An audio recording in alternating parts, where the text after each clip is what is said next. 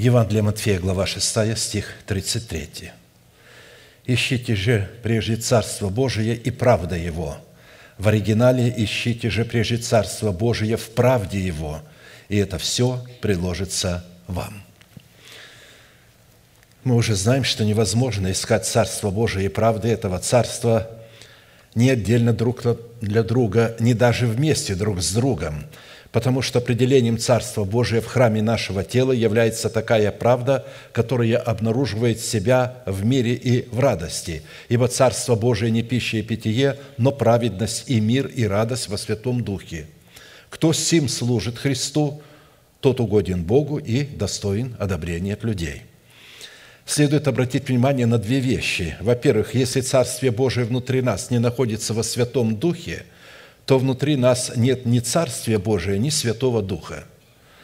Так как Царство Божие, находящееся внутри нас в праведности, мире и радости во Святом Духе, указывает на тот фактор, что данный человек принял Святого Духа в качестве Господа и Господина своей жизни, что дало ему способность водиться Святым Духом и зависеть от Святого Духа. И во-вторых, что данный человек через принятие Святого Духа – качестве Господа и Господина своей жизни взрастил в едеме своего сердца плод правды, который обнаруживает себя в его сердце в сверхъестественном мире и сверхъестественной радости. В силу чего такой человек посредством взращенного им плода правды во Святом Духе получил способность служить Христу и таким служением угодить Богу.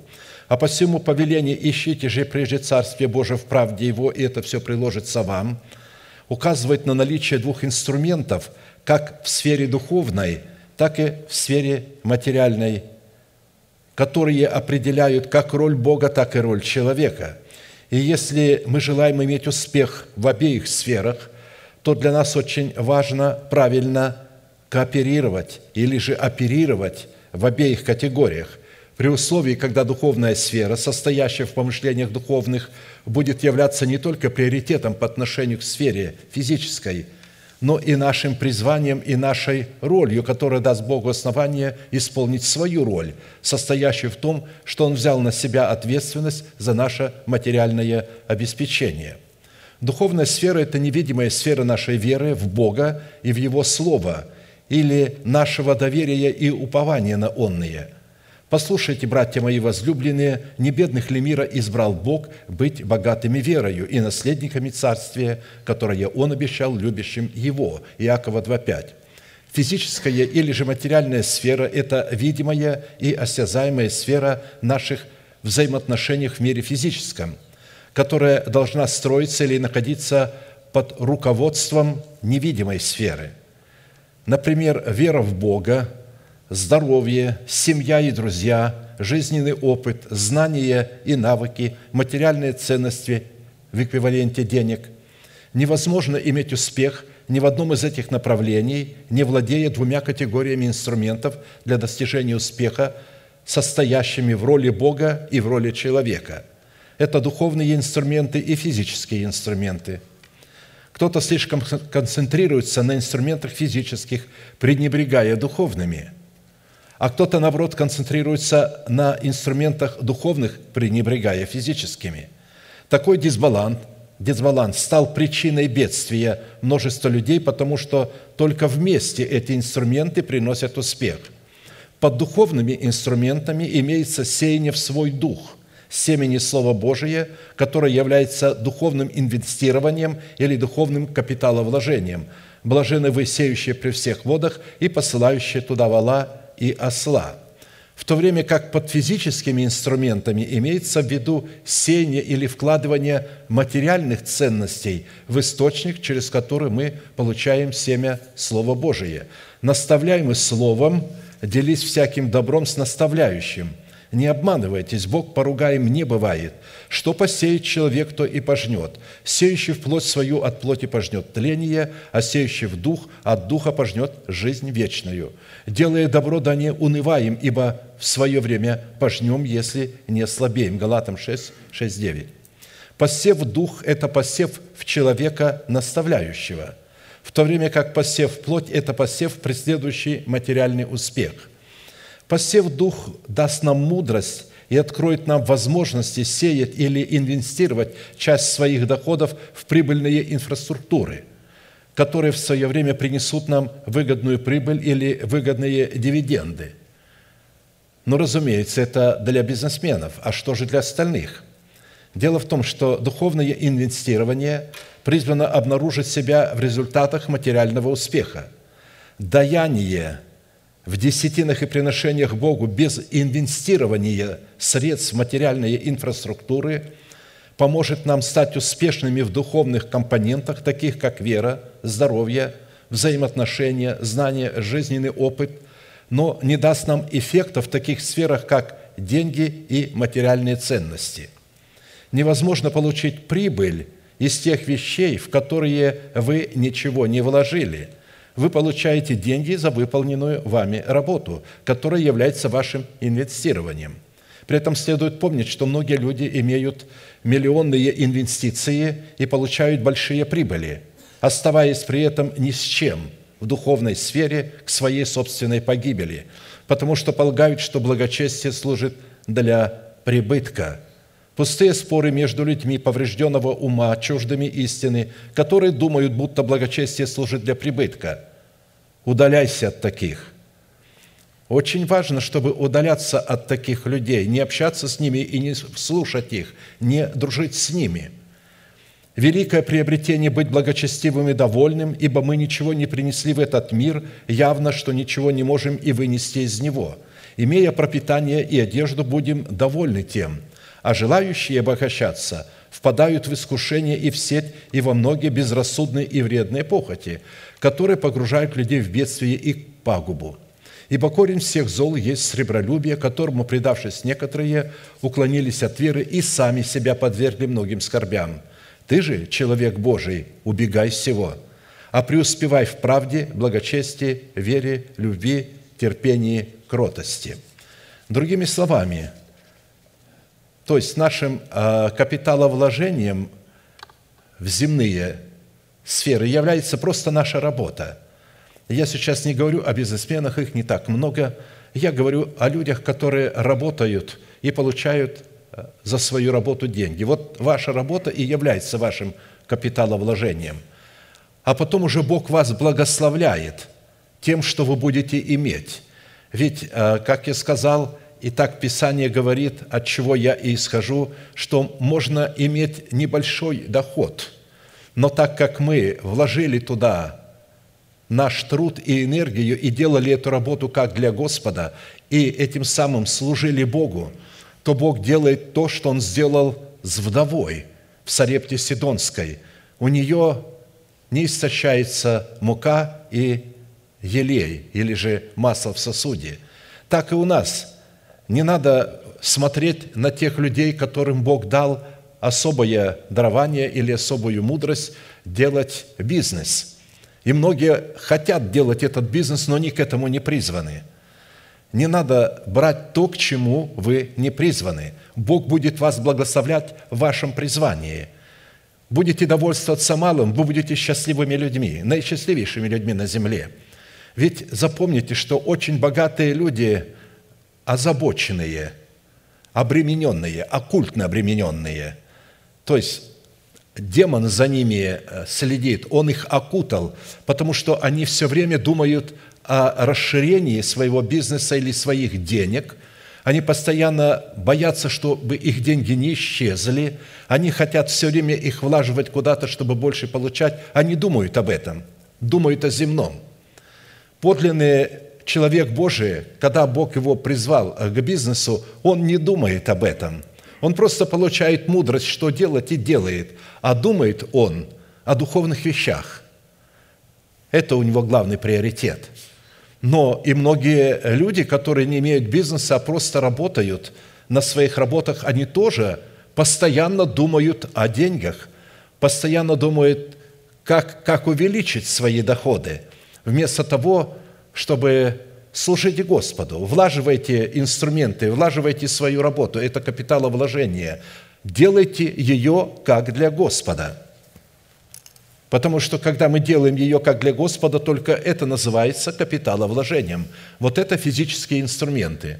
А духовные инструменты – это когда мы сеем в дух, когда мы берем то э, ту часть, которую мы получили, десятину, и влагаем ее в наставляющего. Вы скажете, но мы же не даем наставляющему. Да, вы даете в тело Христова, в церковь, но наставляющий в лице пастора или апостола, он ответственен за эти деньги, как ими распоряжаться.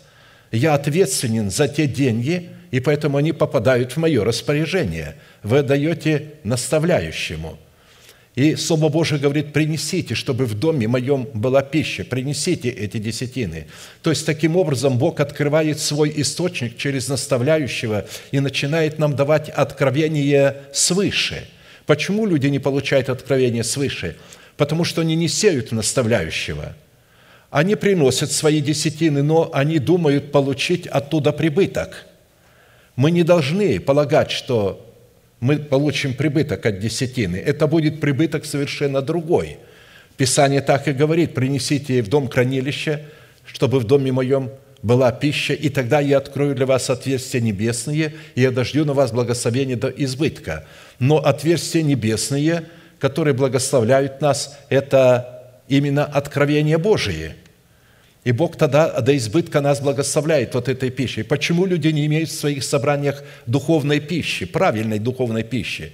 Потому что они не сеют наставляющего. У них побор идет, кто больше даст, или а, по откровению кто больше даст.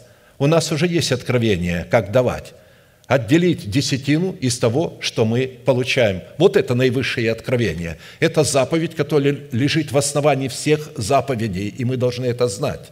Никуда она не испарилась, никуда она не делась, она никогда не являлась предметом Ветхого Завета, никогда, потому что она существовала в Едеме, в предмете дерева познания добра и зла – и далее она существовала, мы видим, когда патриархи поклонялись Богу, они чтили Бога десятинами и приношениями, но тогда не было закона. А следовательно, закон пришел позже, и заповедь, лежащая в основании всех заповедей, нашла там свою нишу.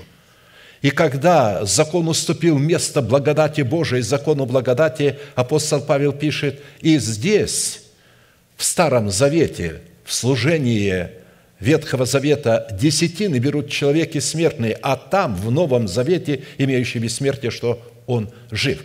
То есть он приводит аналогию между Старым и Новым Заветом.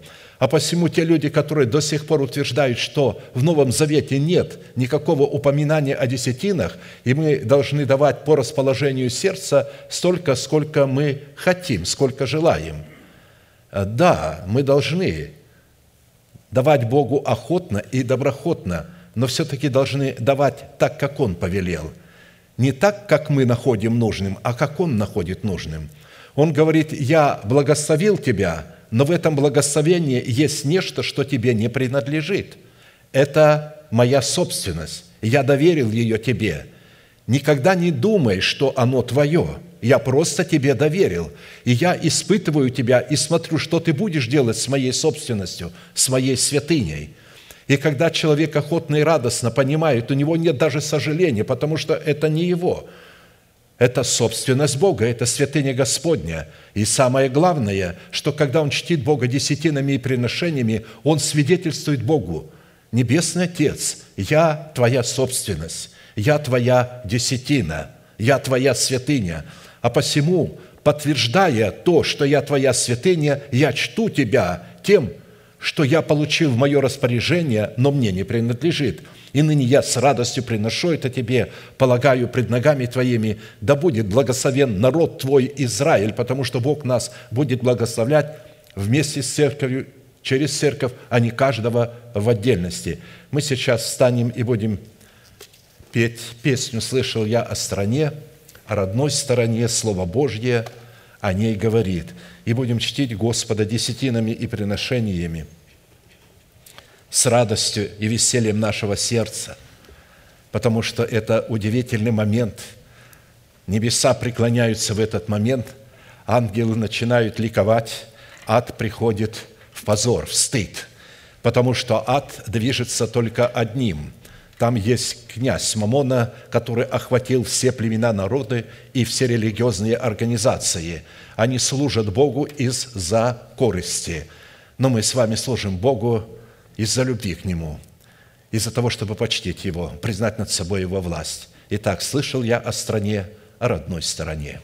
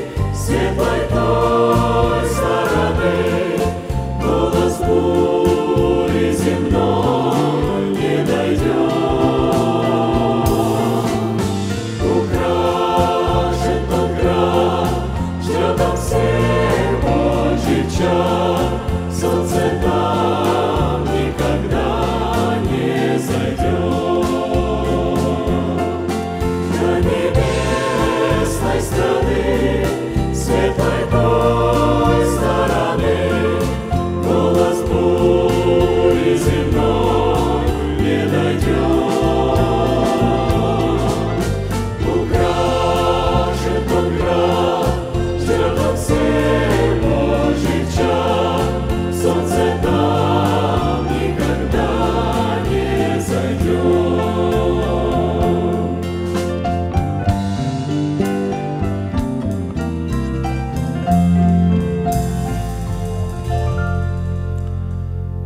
Я вновь и вновь с удовольствием напомню, что всякий раз, когда Израиль чтил Господа то ли в скине Моисеевой, то ли в храме Соломоновом, чтил десятинными и приношениями, Он обязан был по предписанию Моисея возлагать свои руки на свои приношения пред Господом. Моисей получил это откровение от Господа – мы с вами, будучи тем же Израилем, привитые к тому же корню, питаясь соком той же маслины, сделаем то же самое. Протяните вашу правую руку, символ правовой деятельности, и молитесь вместе со мной. Небесный Отец, во имя Иисуса Христа, я отделил десятины от дома моего и принес в Твой дом, чтобы в доме Твоем была пища. Я не отдаю в нечистоте – я не даю в печали, и я не даю для мертвого. Я радуюсь, что имею привилегию выражать мою любовь и признавать Твою власть.